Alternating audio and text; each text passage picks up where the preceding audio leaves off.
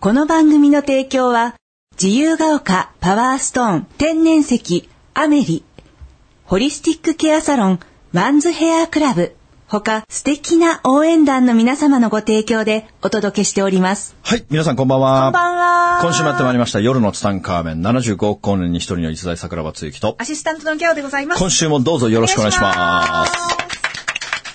はい、ギャオちゃん、今週もですね、はいえー警戒に行きたいなと思うんですけれども、はいえー何から行くんですかじゃあ思い出した。いきなり、突然。 何も言わせないつもり です。どうぞ。いや、突然思い出しました。どうぞどうぞあのね、うん僕、うん。あのー突然思い出したんですけど、今、はい。 1年に1回、うん。悪夢を見るんですよ。悪夢。ナイトメア。ナイトメア。悪夢を見るんですよ。どんなのですかあの、昔僕、うんあの、レストランで働いてた時の暗黒時代の話をしたことありましたよね。はい、聞きました。あのレストランの時って、うん。僕すごく辛かったんですよ。うんうん。すごく辛くて、うん。だからその時のね、辛かった夢を、まあきっと魂がトラウマとして覚えてるのか知らないけども、まあ1年に1回か2年に1回ぐらいね、見るんですよ、あんなもん二十何年も前の。たまにたまに見てね、うん。夜中飛び起きる時があるんですよ。何この空気。うん。で、最近もね、 思い出したんですよ。久しぶりに久しぶりに。はい久しぶりに見た時に、ん。思い出して、うん。その夢にね、多分僕の夢に初登場してきた、まし、吉田マネージャーっていうのがいるんですよ。吉田マネージャー。吉田マネージャー。昔お世話になった人。この、昔、うん、昔お世話になったこの吉田マネージャーの夢が見て、うん。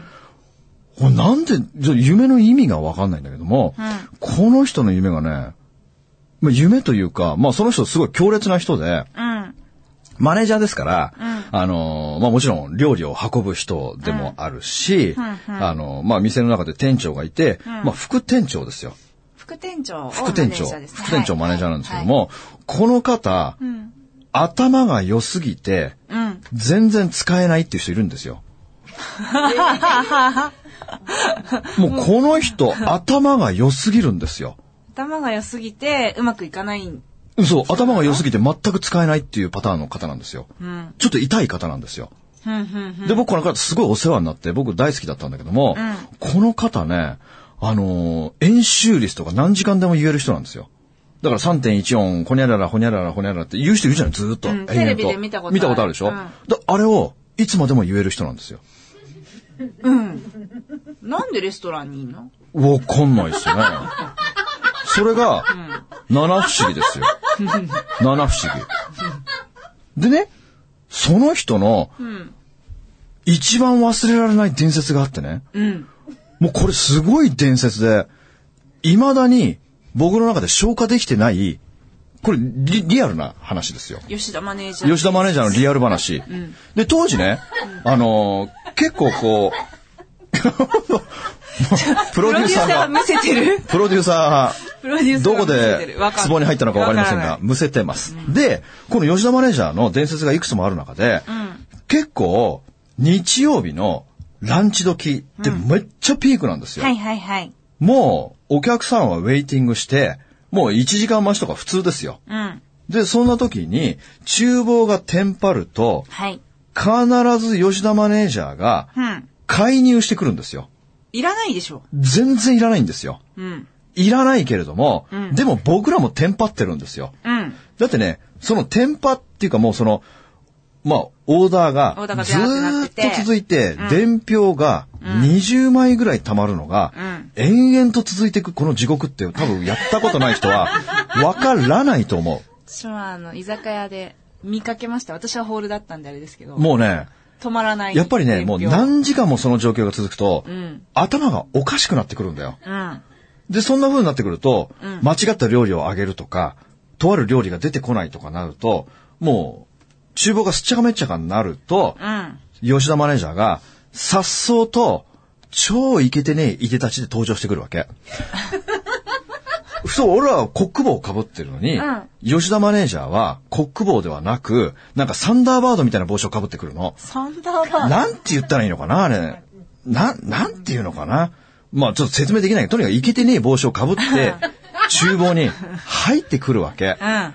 もうこの吉田マネージャーが入ってきた瞬間に、うわ、こいつ来たよと思うわけ。みんなのやる気がね。そうそうそう。でも、もう俺らもテンパってるから、もうどうしよう、もう、どうしようもできなくて。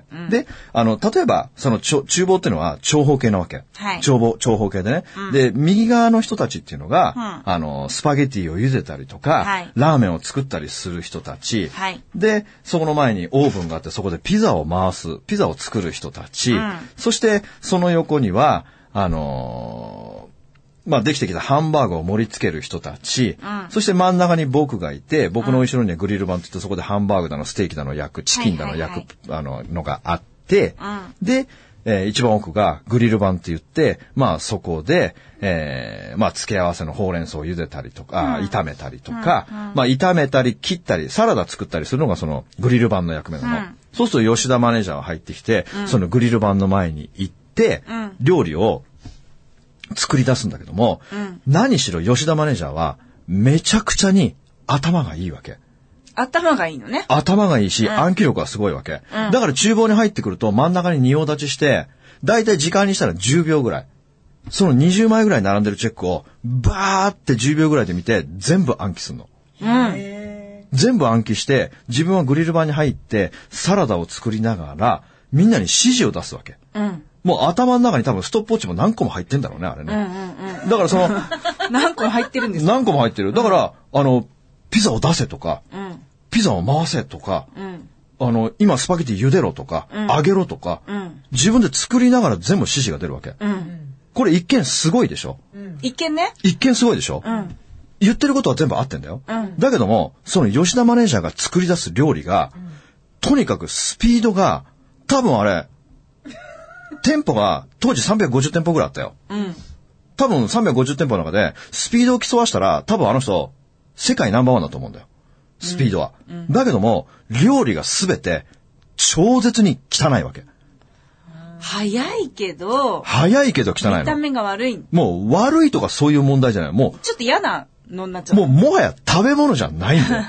その中でね、僕、本当に今でも焼きついて忘れないのが、モーニングでね、ナンバーフォーっていうメニューがあったわけ。ナンバー 4? このナンバーフォーっていうのは何かというと、うんまず、あの、まあ、大きなお皿、丸いお皿があるでしょこの、ま、丸いお皿の上の方には、あの、レタス、サラダ、はい。サラダを盛り付ける。はいで、サラダを盛り付けた、その下には、コンビーフハッシュといって、うん丸い缶詰あるでしょ、はいはい丸い缶詰、丸い缶詰を上開けて切ると、んひっくり返してポンポンって出すと、ん中にコンビーフが入ってんの。はい。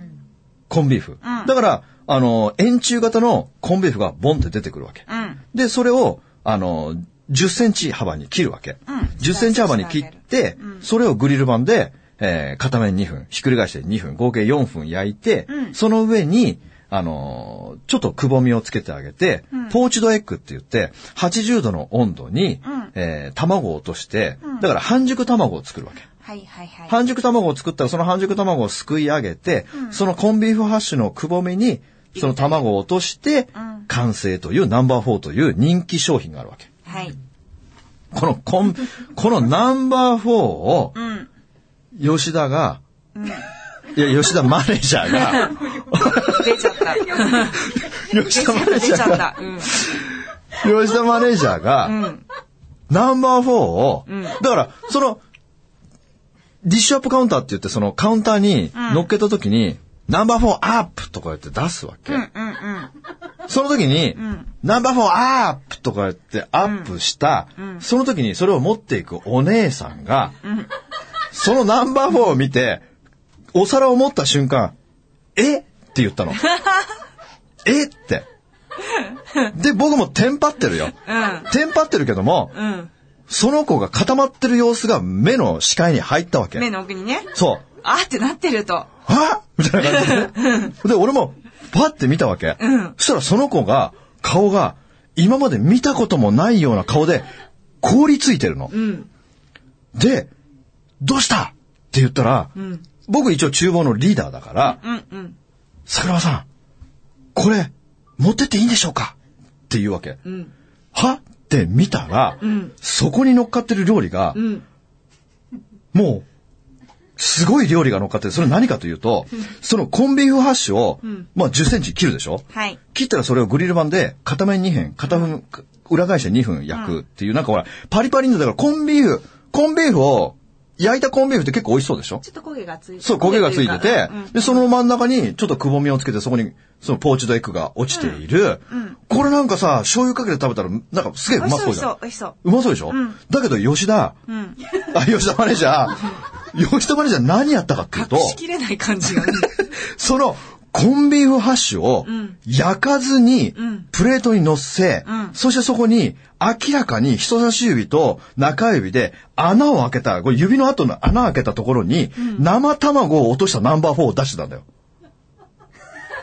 別の料理じゃん。もう、もうこれ原型をとどめてないんだよ。吉田ーほんで、俺も固まるんだよ。見たことないし。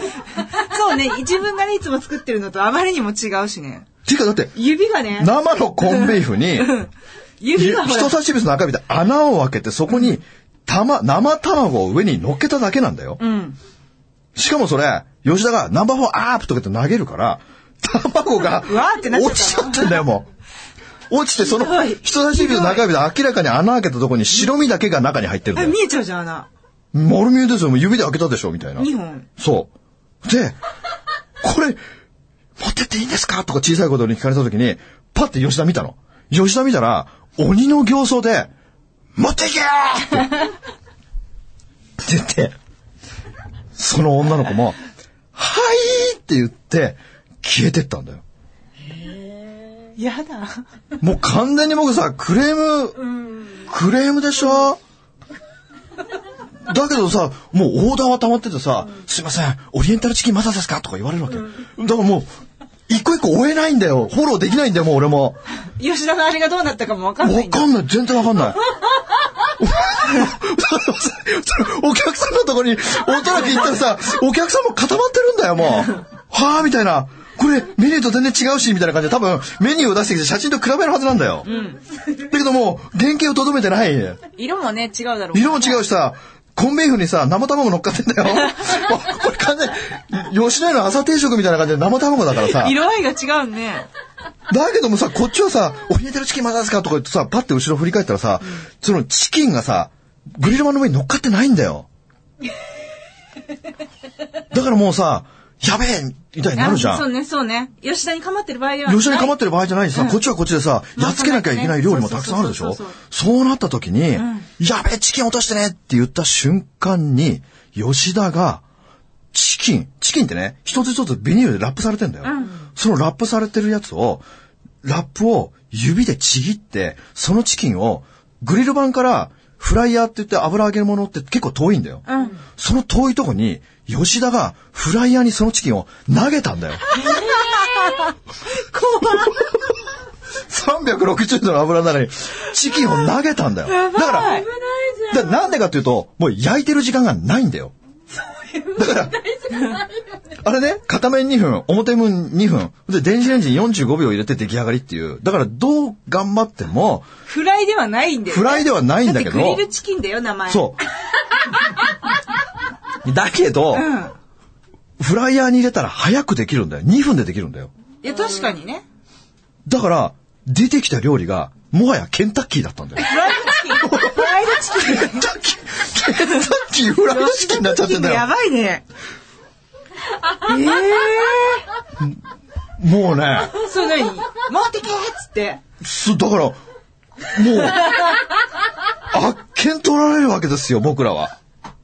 でね、これ、実は、チキンだったら、実はまだいいんだよ。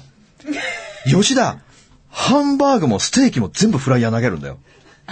ちょっと待って。チキンはさ、うんフライドチキンでしょうん。ハだからンもうバーグはどうなの揚げバーグ、わお、見たことない。揚げステーキ。あー見たことない。だけどねう、ん。僕は本当に不思議なんだけど、うん。クレームがないんだな。だから、その当時の人たちはもしかしたら、そういうもんだと思っていたのかな。わかんないけども、だからだからこういう吉田伝説っていうのがあって、まあそういう、まあ当時、僕の中ではね、本当に強烈ですね。強烈。だけども、あの、厨房に入ると人が変わるんだよ。ああ、別に表に出てる時は普通に表に出てる時はすご休止してるんでくか、すごく温厚な天然な方なんだけジェンジェントどもルマンみたいな、やっぱりその、キッチンに入 ると、だからあの、あの、キッチン。こち亀みたいな、こち亀のホンダみたいな感じでバイクに乗ると人が変わるんだよ、あの人はいはいはいはいはいあんな感じでキッチンに入ると人が変わってしまうん だな。でも吉田クッキングやばいでしょ。いや、本当に相当やばかったですね。揚げ物はまだいいですけど。揚げ物はまだいいですコよね。ンビーフはちょっとやばかったですコよ。ンビーフはね。いや、だから本当にね、この吉田のことをん夢に出てきて、うん。そういえば吉田っていたよと。うん。で、吉田ってね、すっごい家がお金持ちなの。うん。すごい家がお金持ちで、すげえ車乗ってて、なんでレストランにいんのわかんない。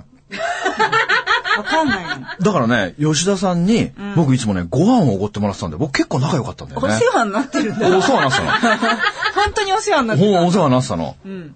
だから僕的には結構人間的に好きだったんだけども、その厨房に入られると、厨房に入られるのだけは嫌だったんだよね。カリスマじゃないですか、もう。そう、本当にもう本当にすごい人だったですよね。でもチキンが飛ぶなんてないですよ。チキン飛んだね。ほんと、チキンはよく飛んでたな。まあそんなことはいいですよ。もうなんちゅう。何の話でしたっけこのち何の役にも立たない回ですけども。あ、じゃあここでちょっと、あのね、その、この間、居酒屋さん、じゃあ懇親会でね、あのーやっぱりこの夜の3回目を聞いていて、あの、すごく面白いとか言ってくれて、その、桜庭さんの暗黒時代の話がすごく面白いですって。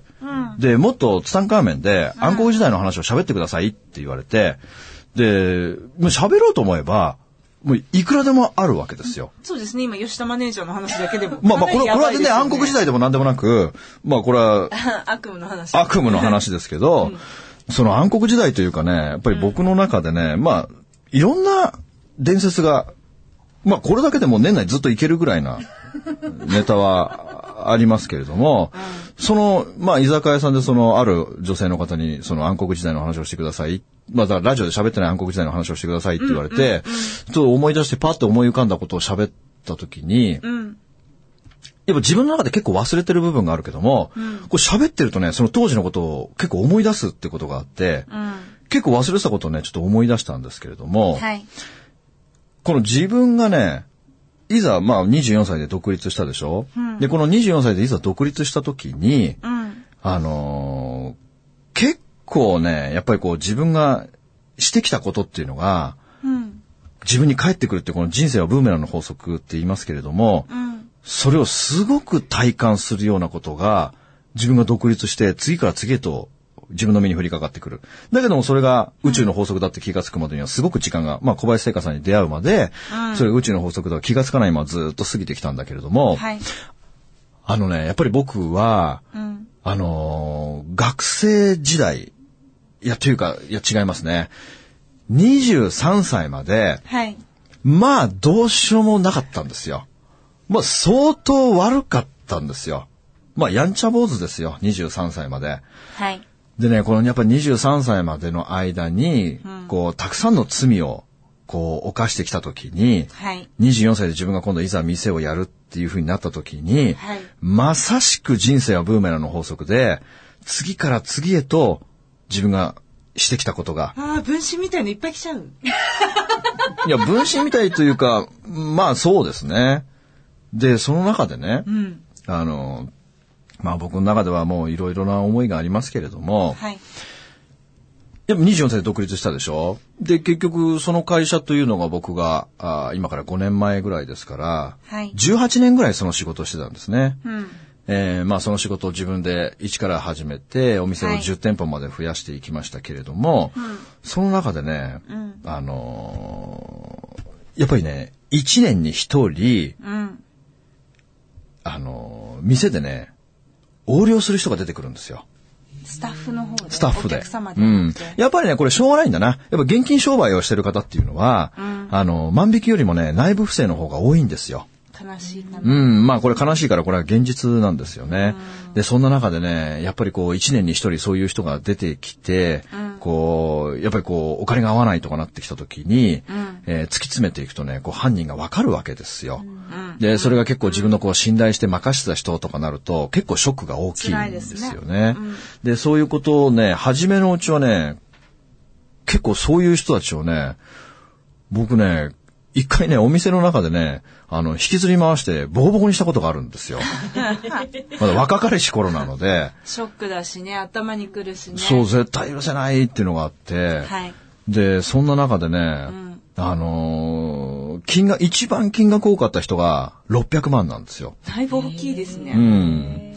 第1位が600万で、第一位第2位が400万。 400万。で、3位と4位が300万、300万なんですよ。結構な、結構な額ですよ。だからまあ4人合わせたら1600万円ですね。で、これ、まあ途中にね、まあ自分がこう、やっぱ自分が撒いてきた種を自分で刈り取らなければならなかったんだっていうふうに気がつくまでっていうのは結構時間がかかるわけなんだけれども、はいこの中でね、最も思い出深い人っていうのがいてね、はいこの600万円をお取った人っていうのは僕の中で、ものすごく、うー自分の中でも、お思い出深い人で、えーもうこれ時間がないから、これ多分ね、来週になってしまうけれども、まあ行けるとこまで喋るけどもね、はい。まあとある時に、その店長がね、うん。あの僕ね、大体わかるんですよ。あの、お金ポケットに入れてる 人って。大体わかるんですよ。なんでかっていうとね、うん。お金ポケットに入れてる人って、僕の目が見れないんですよ。あだって見れないでしょー。見れない。もし自分がやってたら、その人のこと見れないよ、目を。うん。だから目を合わせなくなったら、こいつやってるなって思うわけですよ。怪しいなってそう、で、えー監視カメラをつけるわけですよ。レジに向けて。うん。で、それをチェックしだすんだけれども、とあるお店で、はい。僕とね、目を合わせないやつが出てくるわけですよ。後ろめたいことがありそうだ。そう、完全にこいつやってるなと思うわけですよ。はい。ほんで店長に、あいつ絶対やってるから、うんちょっと監視カメラチェックしてみなって。うんあいつ絶対やってるからって言って、うん店長に調べさすわけですよ。はい。で、店長に調べさせたら、いや、社長、あの、真面目にやってますよって。うん。そんなポケットに入れるようなこと、あいつさ、僕はしないと思いますよってわけ。あ、そうか、じゃあちょっと俺の勘違いかな、ごめんなっていうわけ。はい。で、その店にまあ、こう、足しげく通ううちに、うん。もう確実にこいつはもう自分の直感ですよ。うん。僕、大体顔見たらわかるんですよ。うん。やってるやつっていうのは。だからこいつも僕はある時に、確信するわけですよ。もう確実に僕の顔を見見ると、うん。おどおどするやつがいたんですよ。匂うなと。あ、もうこいつ絶対やってると思っ絶て。対黒だと。で、店長に言って、うん。いや、お前こう言ったけども、あいつ絶対やってるから、もう一回よくちゃんと調べてみろって言ったのね。うん。で、店長が、もう一回ちゃんと調べたの。うん。もう一回調べ、ちゃんと調べたら、なんと、そのテープには映ってないんだよ。うんテープは映ってないんだけれども、うん。一回テープを止めて、その、レジのお金をポケット入れてから、もう一回録画ボタンを押してるんだよ。だから、へー時間がスキップしてる時があるんだよ。へー5分ぐらい。手が込んでる。うん。で、方向が来たわけ。うん。だか映らってな言いっけどただろ飛んでる時があるんだ。そう、飛んでる時があるんですって。うんうん。ちょこちょこ何回か飛んでる時ありますって言って、うん。だから言っただろって言って。で、もう監視カメラっていうか、もうそのスタッフには言ってないんですよ。監視カメラどこにあるよとか。うん。何も言ってないにもかかわらず、うんもうそいつは多分もう常習犯なんでしょうね。いろんなところでね。だから分かってるんですよ。あーだからカメラを探し出し、んなんか作業してるふりをしながら、録画の停止ボタンを押して、うん何食わぬ顔をしてまたレジに行き、その録、録画が止まってる間に、お金をポケットに入れてるわけですよう。ん。すごいな。で、悪い人だ。あもうこれ相当悪いですよ。で、今度はさらに監視カメラを、うん。あのー防犯カメラの会社に頼んで、っていうか、防犯カメラの、あ、ちょっとこれまた来週話を。この防犯カメラのね、僕は友達いるわけですよ。キャトルプランって言ってね、僕の、もう、すごい仲良しの佐藤さんっていう人がいるんだけども、はいこの佐藤さんの会社に頼んでね、今度はその、ぶあの、火災探知機の形をした監視カメラをつけたんですよ。ああ。突然そういうのがあるんですうね。ん、当然レジの上にほら、カメラがついてたらさ、さすがにね。さすがにバレるじゃない。うん。だから、あの、火災報知機の形をして、だからよ、はためには全くわからないですよ。当然レジの上に火災報知機がついてたって、誰も気がつかないですよ。そうね。あったかで、なぐらい。屋根をチェックする人なんか、もう盗む人しかいないんだから、だからそれを、その、防犯会社の会社に頼んで、うん天井につけてもらうわけですよ。んで、その時に、その、新しくつけたカメラに映っているん様子を見た時に、んもう驚愕するわけですよ。もう驚愕の内容が映ってるんですよ。そこには。もう信じられないような。何言えることと言えないことがあるけども、言えるとこ。言えるとこだけ喋りますけれども、もう大体ね、あの、お金をポケットに入れる人っていうのは、自分の中でもうノルマを決めてるんですよ。ノルマ。ノルマを決めてるんです。目標額ってこと目標額です。一回、え、おかしかった。これ笑うとこなのごめんごめん。目標額がよこくなれ、かった。笑うとこじゃないんですよ。でもそういうことでしょあら、泥棒は泥棒で、自分の中でノルマをきちんと決めてるんですよ。だから一回出社したら、絶対に5万円とか、決めてるんですよ、本当に。うん、本当に決めてるんです。で、彼の場合は、一回出社したら5万円って決めてたんですよ。うん。だから5万円をレジから抜いてるんですよ。怖っ。うんそしてそれだけではなく、店内にある高い商品だけを自分のカバンに詰めて持って帰ってたんですよ。へえ。っていうところでもうお時間になってしまいましたので、ね。怖っ。すこごのい。続きは、ここで終わるんここで終わ ります。ツタンカーメンお得意の自習回し。はい。ということでね、はいえー続きは来週に行きたいと思います。ということで、また今週は終わります。また来週お会いしましょう。ありさがとうよなございましら。た。この番組の提供は、自由が丘パワーストーン天然石、アメリの提供でお送りしました。スマイル FM はたくさんの夢を乗せて走り続けています人と人をつなぎ地域と地域を結びながら全ての人に心をお伝えしたいそして何よりもあなたの笑顔が大好きなラジオでありたい 76.7MHz スマイル FM